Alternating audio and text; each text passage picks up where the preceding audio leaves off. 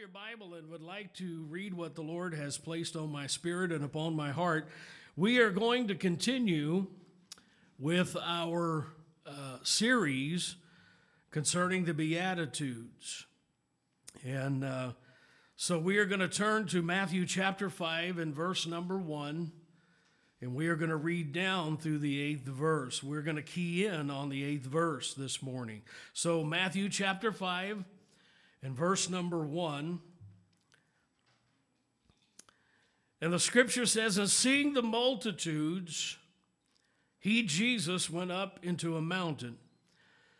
And when he was set, his disciples came to him, and he opened his mouth and taught them, saying, Blessed are the poor in spirit, for theirs is the kingdom of heaven. Blessed are they that mourn, for they shall be comforted. Blessed are the meek, for they shall inherit the earth. Blessed are they which do hunger and thirst after righteousness, for they shall be filled. Blessed are the merciful, for they shall obtain mercy. And then that eighth verse this morning, which we're going to focus in on, he says, Blessed are the pure in heart, for they shall see God. Blessed are the pure in heart, for they shall see God. We'll stop right there, ask you to bow your heads and let us pray and ask the Lord for his help and his anointing in ministering his word today. Father, we are grateful for the opportunity to be in the house of God. We are thankful this morning, Lord, for the presence of the Holy Spirit that we have sensed as we have worshiped and as we have lifted up your name in praise and song. And now we come to the reading of the word of the Lord this morning. And Father, I just simply ask that you would anoint me. In my own self, I can do nothing. In my own self, I lack ability. And I pray, Father, that your anointing will enable me, help me to be capable. I pray that you will put your thoughts in my mind, your word in my mouth, and let it come forth under the anointing of the Holy Spirit. Give us ears to hear and ears to have clarity of what the Spirit would speak to our hearts this morning. I ask that Jesus would be glorified and that the people of God would be edified, whether they are listening here in the auditorium or whether they are listening online. Have your way today. Open our hearts. Bless me now to be a blessing and give me liberty to speak your word. And all of these things we pray and we ask in the mighty name of Jesus. And everyone that is in agreement with that prayer said, Amen. So, this morning we are going to pick up our study on the Beatitudes and we are turning our attention to this eighth verse. And Jesus says, Blessed are the pure in heart, for they shall see God. Throughout the course of the past few weeks, as we have studied more closely the Sermon on the Mount, we have, under, we have come to understand what it means to be poor in spirit. And we have come to understand what it means to be a good mourner. We've come to understand what it means to be meek and to hunger and to thirst after righteousness. We've learned that because we have received the mercy of God in our own life, that now He desires for us to be merciful unto others. We have learned that God indeed desires for us to journey into a state of blessed living. But we have also come to understand that God also requires of us an action before he reacts. There is a blessed state of being that God desires for us to move into, but there is also an action on our part that we must take before we receive the reaction or the promise from God. And this morning, as we look at that eighth verse, I would submit to you that this eighth, be, this eighth verse or this, this beatitude that we are looking at this morning, this is where the rubber really meets the road. This is where all pretense gets stripped away and the heart of the matter becomes evident. This is where our motives and our motivations get exposed. Blessed are the pure in heart. When I read that verse, I think to myself, wow, what a tall standard. Blessed are the pure. I, I want to be blessed. Do you want to be blessed? then then the then the then the, the, the action for getting the reaction, being blessed, or entering into that blessed state of being, the, the action that he's looking for is a pure heart. He says, if you're going to be blessed, if you're going to journey into blessed living, then you have to have a pure heart. Wow. What a tall standard. Is Jesus talking about 100% purity and innocence? Is he talking about 100% perfection and flawlessness? Because if that's what he's telling us, then my first reaction when I read that verse is, I can't do that. Hello? My first reaction is that's impossible. Because I know within myself there are times when my motives are not that pure. I know you all are John the Baptist and you don't have that problem. But in full transparency for me personally, I can't read that verse with absolute confidence, blessed are the pure in heart, and say, That's me. I'm good.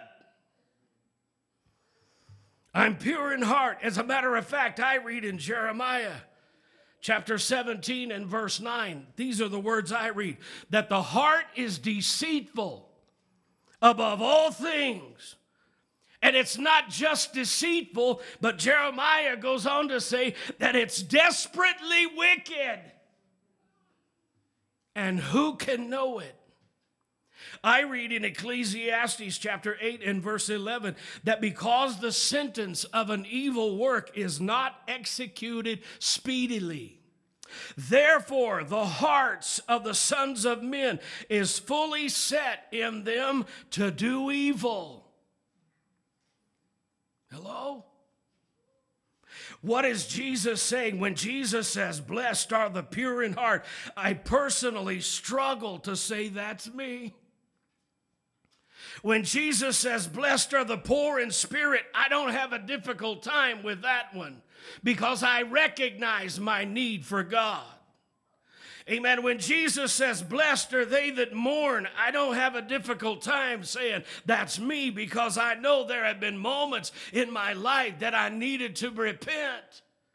When Jesus says, Blessed are they that mourn, I don't have a difficult time remembering my shortcomings uh, and my failures and my faults and saying, That's me. I need to mourn because I personally have felt the weight of my sin and the weight of my personal failures. But when Jesus says, Blessed are the pure in heart, I don't know that I can say that's me.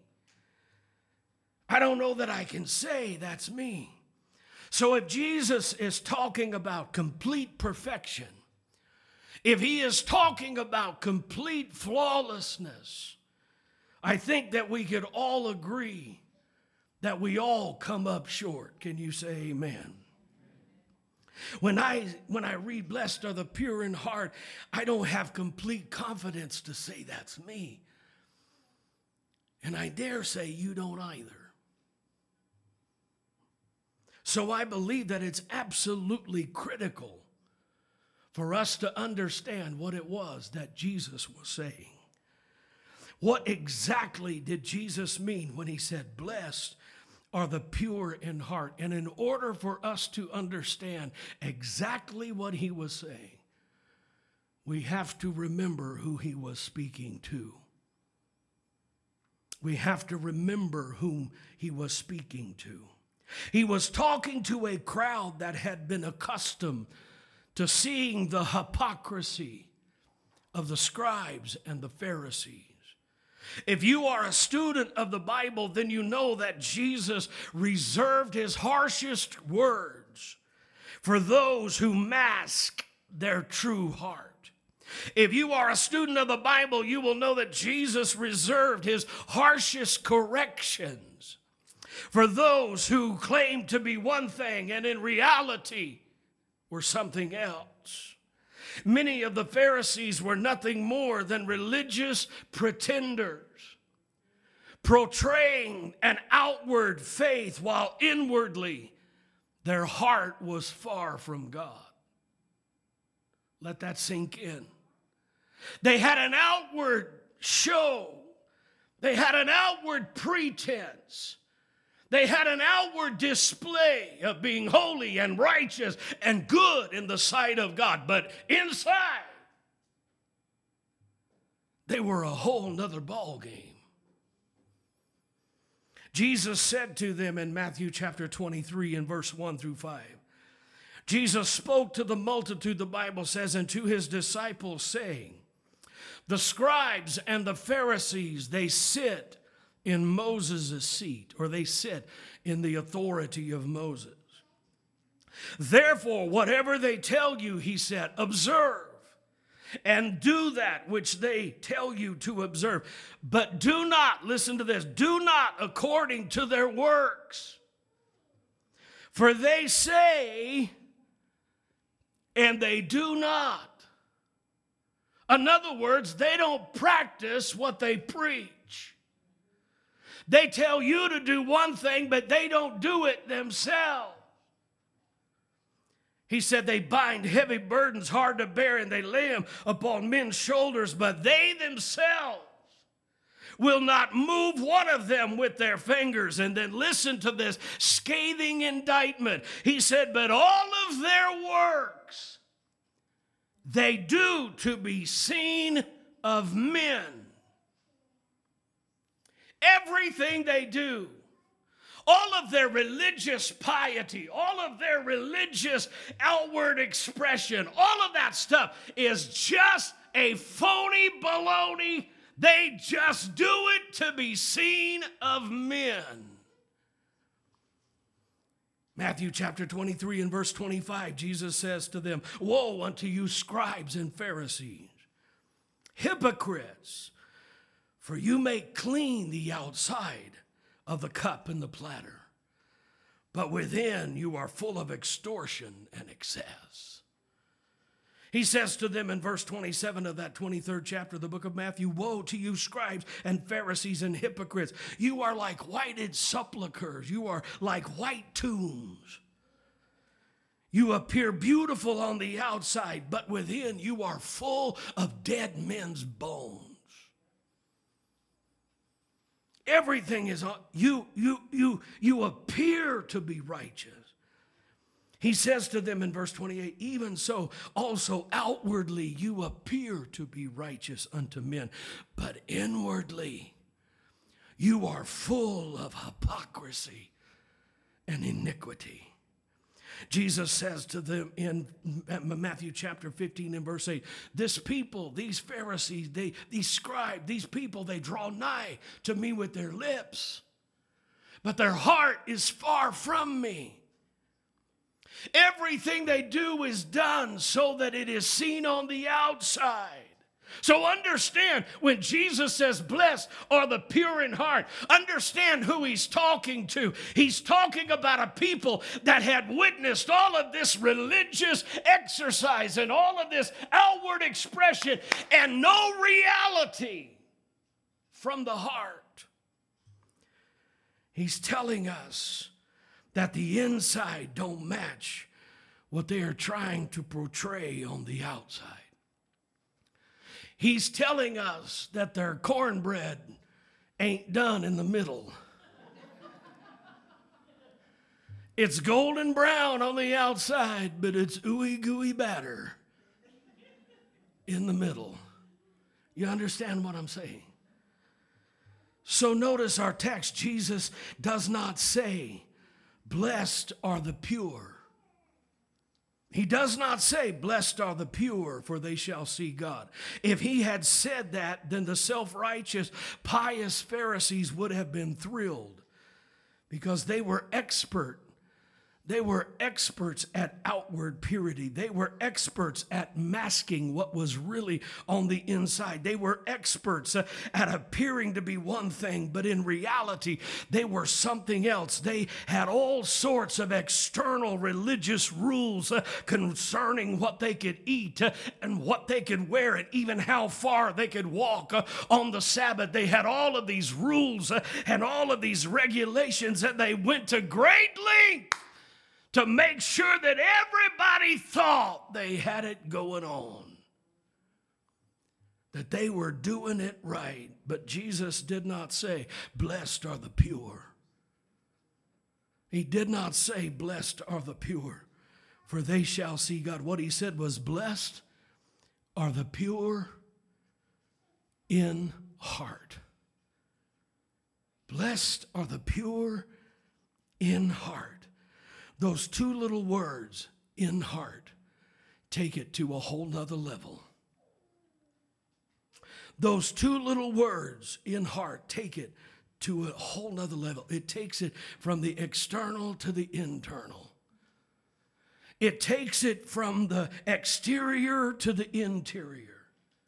If you read in this fifth chapter, Jesus said, You have heard it said that you shall not commit adultery with a woman, but I say, I'm going to take it from just the rule and the regulation, amen, to the heart. I'm going to take it from the exterior to the interior. But I say to you that if you look upon a woman and lust after her, you've already committed adultery with her in your heart. He says, Blessed not are the pure not are the pure acting, the righteous acting, but blessed are the pure in heart. In other words, uh, what God is looking for is for someone to have a heart, uh, amen, that, that the Spirit of the Lord gets down on the inside and it affects genuinely what takes place on the outside. Hmm. Remember, Jesus is talking to the Pharisees. He was saying, I'm not looking for someone who looks like they got it all together, but I'm looking for someone who has a heart to do the will of God.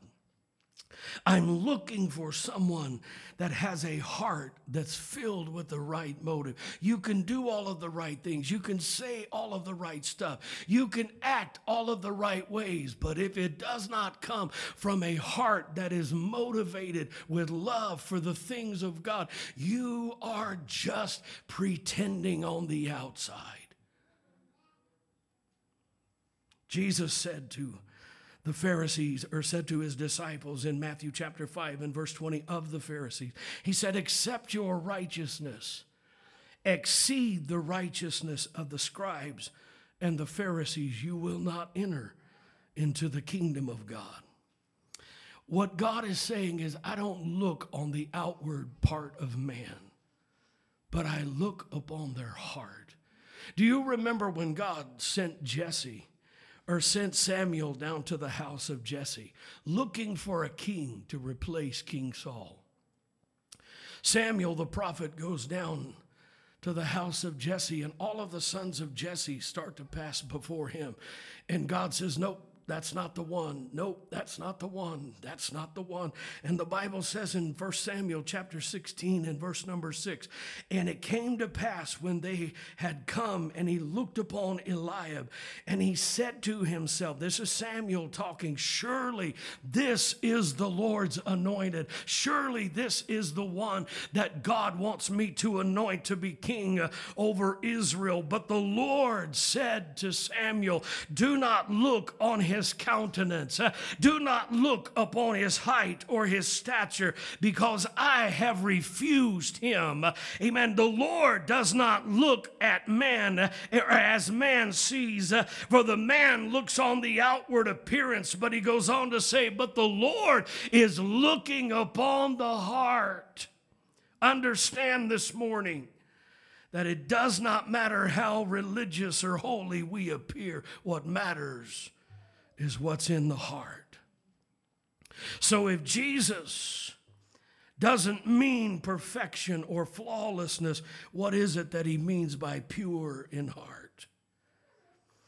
The Greek word that is translated in our Bible as pure is chaos, kairos which means to cleanse one's mind and one's emotions. Most theologians and Bible scholars suggest that the word has two very distinct meanings. Let me share both of them with you quickly. The first is to be cleansed from filth or contamination or to be free from impurities. Guess what? When we receive Jesus Christ as our personal Savior, He washed us in the blood of the Lamb and made us without spot and without blemish. His blood cleanses us from all unrighteousness.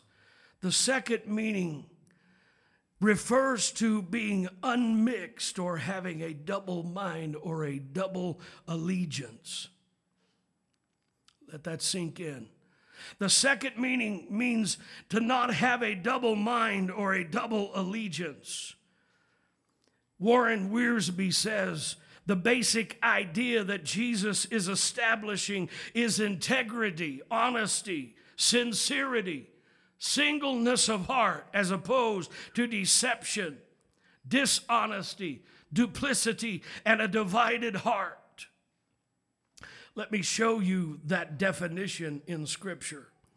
Psalms chapter 24 and verse number 3 and verse number 4. This is what King David says Who shall ascend unto the hill of the Lord? And who will stand in his holy place?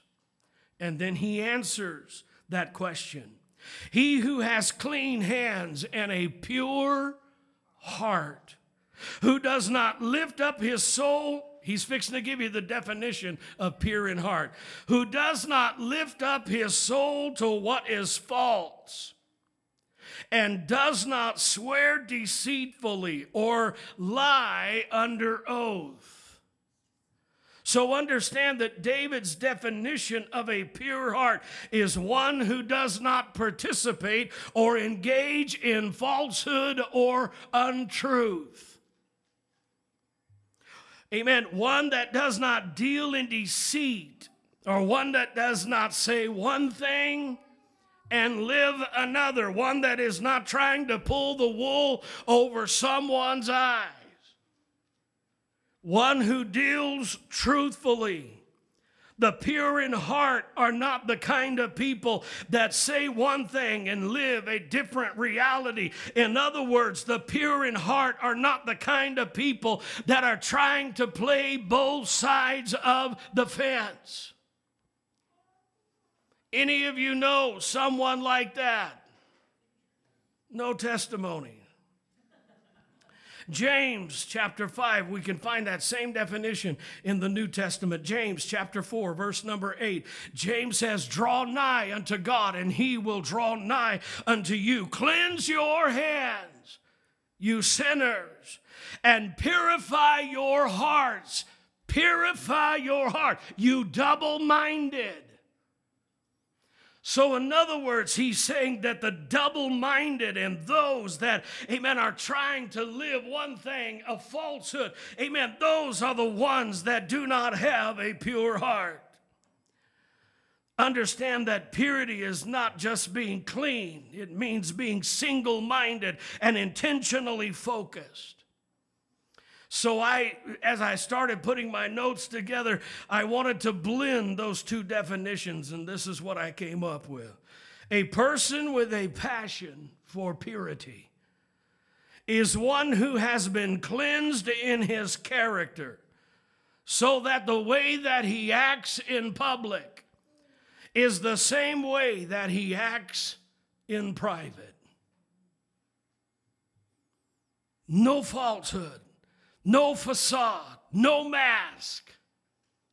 And I know that has a whole different meaning now.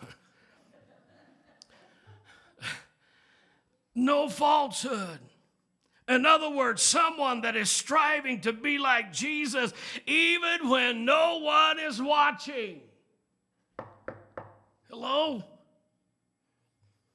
I'm reminded of a little story that I read some years ago about a deacon and his young son who were traveling home from church. They passed a watermelon patch, and the father said to the young son as he pulled the car over, I want you to keep a lookout. I'm going to go get a melon. And he creeped off out in the field and grabbed a big watermelon and he ho- hollered back to his son who was in the car and he says, Look both ways. Is anybody coming? And the little boy hollered back, There's nobody coming either way, but shouldn't you look up? In other words, amen, God is watching. In other words, we are we ought to be the same whether there are others around or there are not others around because God is watching. It's not a matter of just the external. It's a matter of our heart doing what's right in the sight of God. Amen. Our heart is the core of our being. Our heart is what we are in secrecy, in the privacy of our thoughts and our feelings. Our heart is what we are when nobody is around. Amen. We are at the invisible root. What we are at the invisible root matters just as much to God as what is seen on the exterior or the branch. Jesus says in Matthew 12 and 33 either make the tree good or make the tree bad. Choose a side for the tree is known of its fruit. Out of the abundance of the heart, the mouth will speak. He says in, in Matthew 15 and 18, but those things which proceed out of the mouth come forth from the heart, and those are the things that defile a man. For out of the heart proceed evil thoughts, murders, adulteries, fornications, thefts, false witness, and blasphemies. Out of the heart. Amen. Look around this world. Do you see troubles and problems on every hand? Well, I, I, will tell you, the world doesn't have a gun problem. The world doesn't have a racial problem. The world doesn't have a hate problem. The world has a heart problem. The world has a heart problem. And their heart needs to be changed by the power and the Spirit of God. Because out of our heart it's the heart that is utterly critical to Jesus. We are in the deep, private recesses of our lives what is in our heart. This morning, consider with me three requirements for having a pure heart. The first requirement to having a pure heart is that we must guard our heart. The word translated heart in the Greek is cardia. It's where we get our English word cardiac. In the Bible, the heart represents the seat of our emotions, our thoughts, our desires, our passions. Our heart is our inner person, the real us. The heart is the totality of the inner man, it is the seat of our character. The heart is a freeway clover leaf where all of our emotions and passions and wisdom converge. And for the most part, the heart of the problem is a problem of our heart. Whether we are good or whether we are evil depends upon what is in our heart. That's why the Bible tells us in no uncertain terms in Proverbs 4 and 23 to keep thy heart. That word, keep thy heart, or those words interpret, guard your heart. Keep your heart with all diligence. Guard your heart with all diligence because he says, out of your heart out of your heart are the issues of life. In other words, everything that we struggle with, everything that we face, everything that we encounter around about us, and everything that we go through, and everything that we are tempted by, it all comes from our heart. Proverbs 23 and 7 For as a man thinks in his heart, so is he. Amen. Proverbs 27 and 19. As a face is reflected in water, so a person is reflected by his heart. So is a person that is reflected by his heart.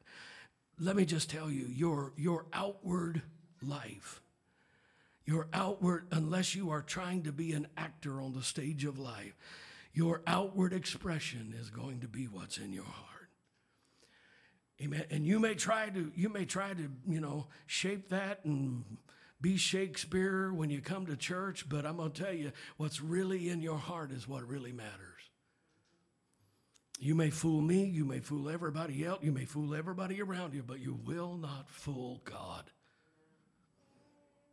So, number one, we need to guard our heart. Second requirement to having a pure heart is we must develop purifying habits. We must develop purifying habits.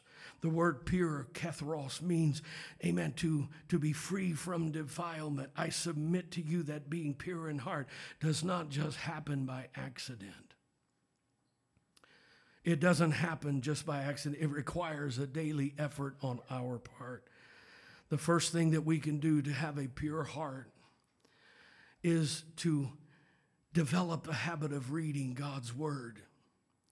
Develop a habit of reading God's word. The Bible says in Psalms 119 in verse number 9, wherewithal shall a young man cleanse his way. And then he answers the question by taking heed unto your word, O God. John chapter 15 and 3, Jesus said to the disciples, Now you are clean through the word, through the word which I have spoken unto you. John 17 and 17, Jesus says, Lord, sanctify them, the disciples, with thy truth. Thy word is truth. Amen. James chapter 1 and verse number 21 says, Wherefore, lay aside or lay apart all filthiness of superfluity of naughtiness, and receive the meekness, or receive with meekness the engrafted word, which is able to save your soul. What is he telling us? He's telling us that we need to develop a habit of getting into the Word of God. And when we get into the Word of God, it has a way of getting in us. And when it gets in us, it will transform the way we think and the way we act. The first process is getting into the Word of God. Secondly, request God's help.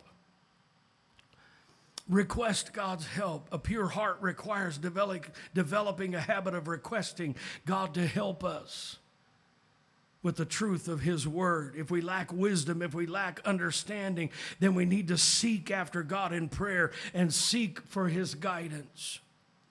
We know that God's Word, we know what God's Word says and how it applies to our lives. And when we do, it will change us from the inside out.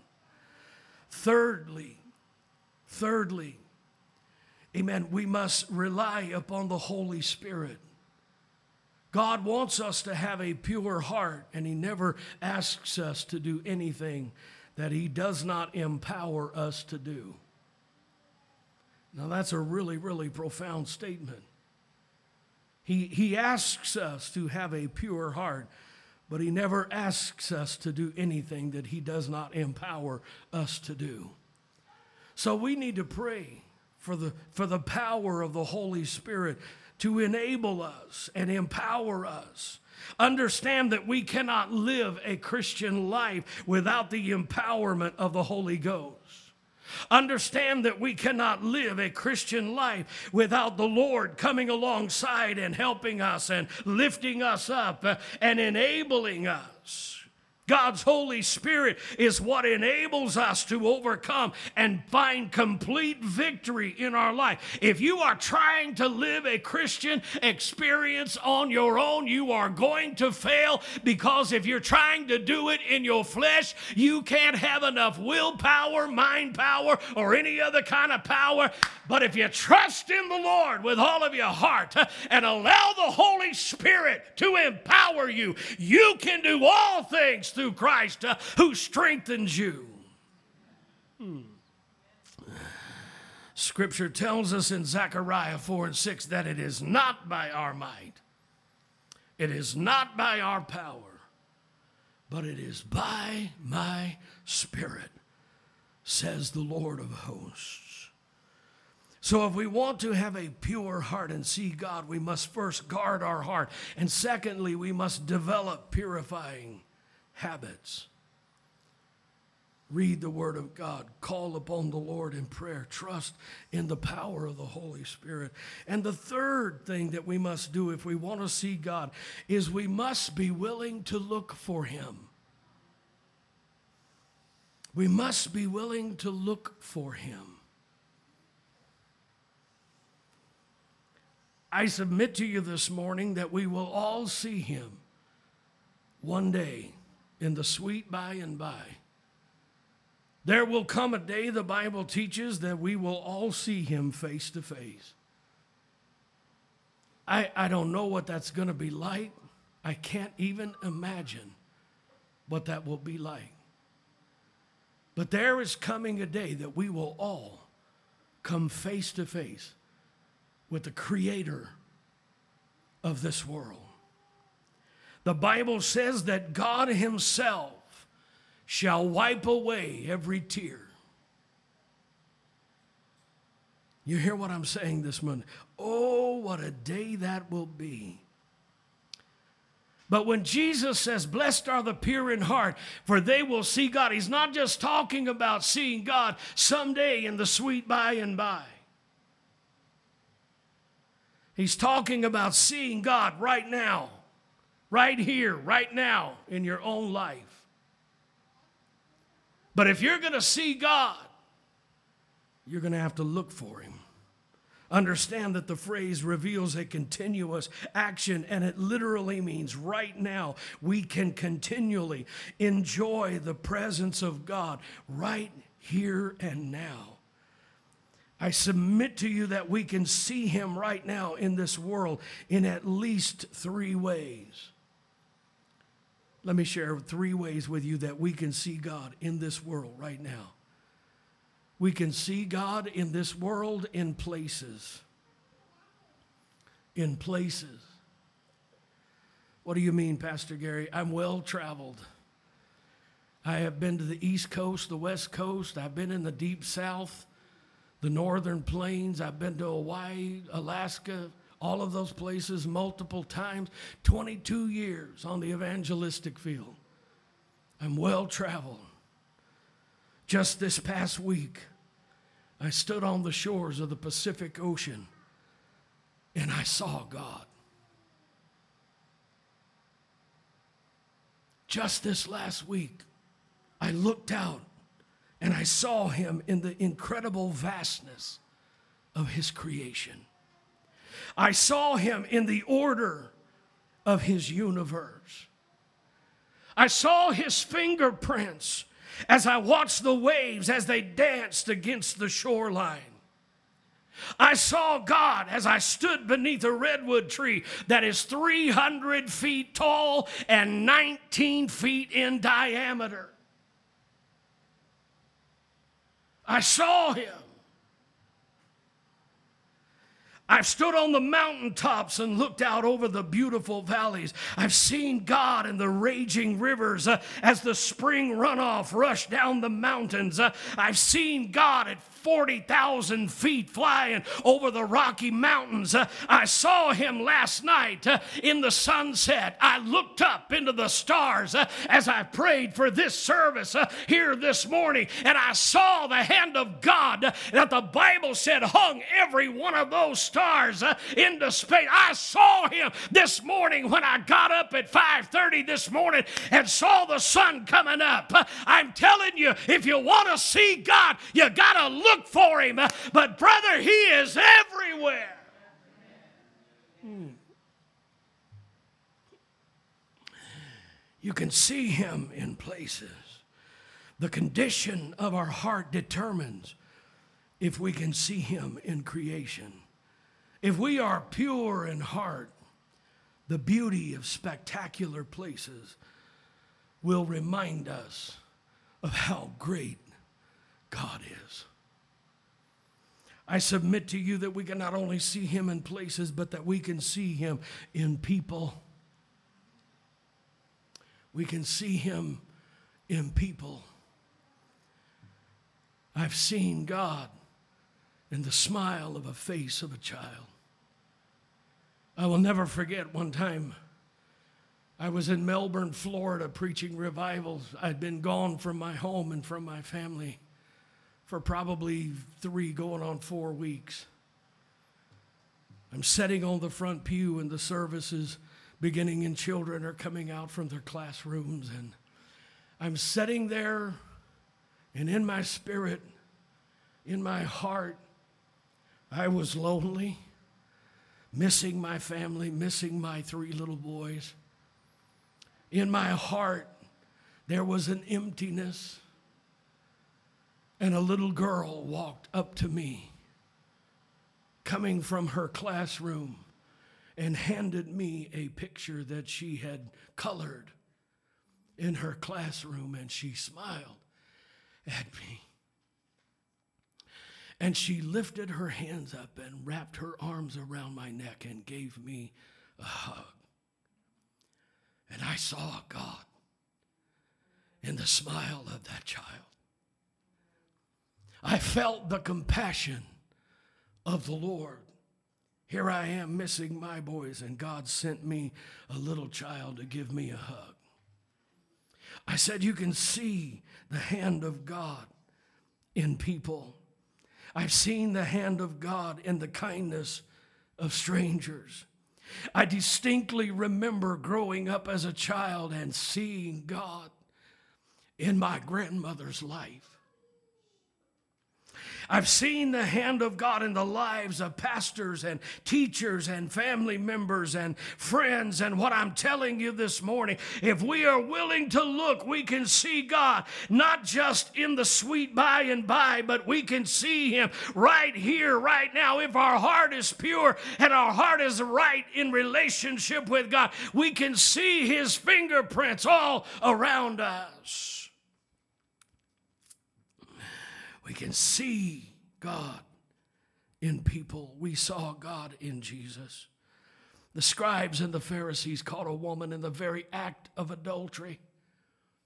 And they were going to stone her. They saw a worthless, sinful woman, but Jesus saw a lost sheep that needed a shepherd. I see God in that act. If we are pure in heart, we can see God in places, we can see God in people. And number three, we can see God in our problems. Nobody likes problems, right? But if we are pure in heart, we can see God in our problems. The pure in heart know and trust that God has a divine purpose for every problem that He allows. Maybe you're here this morning and you think you are going through something that no one knows of and no one understands and no one I promise you God knows who you are, where you are and what you have need of.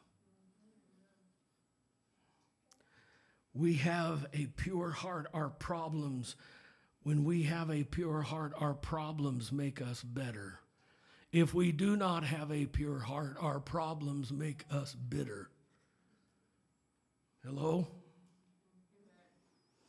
If we have a pure heart, our problems make us better. If we do not, amen, we, we have problems and they make us bitter. It all depends upon the condition of our heart. There's an old saying that says that the sun melts butter, but it hardens clay. Amen. Two different effects, same sun. When we are pure in heart, we see God in our problems and we understand that He will use those situations to make us better people. When we are pure in heart, we see God everywhere in places and people and problems. Yes, we will see Him one day at the resurrection, and we will see Him one day in the future. But right now, we need to guard our heart. We need to develop purifying habits, and we need to look for Him in places, in people, and in problems. Blessed are the pure in heart, those who are single minded. I may not always get it right, but bless God, I will get back up on my feet and try again. As for me and my house, we will serve the Lord. I may not always get it right, but I ain't giving up. That is a pure heart. That is a heart that is pure, a heart that's been washed in the blood of the Lamb, and a heart that is not double minded, wishy washy, wishing that way and washy in that way. A heart that doesn't deal in masks trying to put on an acting job out here and having something else on the inside. Let me close with a series of questions. Answer these questions in the in just in the privacy of your heart. And let's just see how our heart is. Let's suppose that you are sitting around and you are relaxed, nowhere to be, nothing to do and your mind is just in neutral. What direction do your thoughts go? Do they go to inappropriate places? Or do they reflect the things of God? Philippians 4 and 8 says, Finally, my brethren, whatsoever things are honest, whatsoever things are just, whatsoever things are pure, whatsoever things are lovely, and things are of a good report, if there be any virtue, if there be any praise, think on these things. So, where does our thoughts take us in the privacy of our life? Do our thoughts reveal a pure heart? How about this? You find a $100 bill laying on the sidewalk. What is your first response? Is your first impulse to look around and see if you can detect the owner? Or do you just discreetly slip it into your pocket and say to yourself, finders keepers, losers weepers? Must be my lucky day. God bless me today. How's your heart?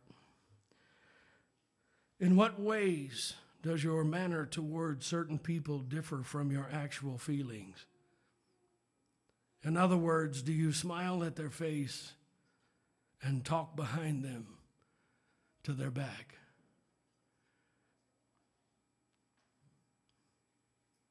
Do your actions reveal a pure heart? Let me ask you just one more question. If you could be given a full day in which you knew that no human eye would be able to see anything that you did, how differently would you plan your day? Do your plans honor God? Would your actions reveal a pure heart? Blessed are the pure in heart. God doesn't just want it on the outside, He doesn't just want the pretense of a relationship with Him. He wants it to come from a heart that is filled with the love of God. Come from the inside out. So this morning I close with just one more question How's your heart? How would, how would you describe your heart? Bow your heads, please. All over the building this morning, please. Heads bowed, eyes closed. Heavenly Father, in the wonderful, the awesome name of Jesus. Lord, we are so thankful for the anointing of the Holy Spirit that we sensed as we ministered the word that you've placed on our heart. I pray, Lord, right now that here in this auditorium, those that are watching, I pray that you would speak to us. Let us understand that you're not just looking for an outward expression of righteousness, but you are looking for a heart that's been changed. I pray today, Lord, that if we if we look within and we feel the Holy Spirit speaking to us in areas of our life and calling us to, to a place of purity and having a pure heart, not having a double mind and not being just exterior. But Lord, I pray that if the Holy Spirit is speaking to us, we will readily come and say, Lord, help me to have a pure heart, washed in the blood of Christ, determined and single minded and not double minded in my ways. But help me to fulfill this beatitude so that I so that I may have the blessing that is promised so that I may enter into that blessed state of being. We ask it in Jesus' name. Speak to us. We pray, Lord, in Christ's name. Heads bowed, eyes closed. Are you here this morning that you would just slip up your hand and say, Pastor Gary, I needed to hear this message today because there's some things that need to be purified in my heart. Just slip up your hand. Yes, yes, yes, yes. Yes, yes, yes. God sees those hands there. Stand to your feet, please. Hands lifted this morning. Lord, I pray for every individual that lifted a hand. I pray, Father God, that you will just simply shine your glorious, Shekinah glorious light into the hearts of those individuals that lifted their hand and allow them to be strengthened with might by your spirit in their inner man and allow them to rise up above. Leave the exterior for the interior, the changed life, the changed heart. We ask these things in the name of Jesus. Amen and amen. Come and worship.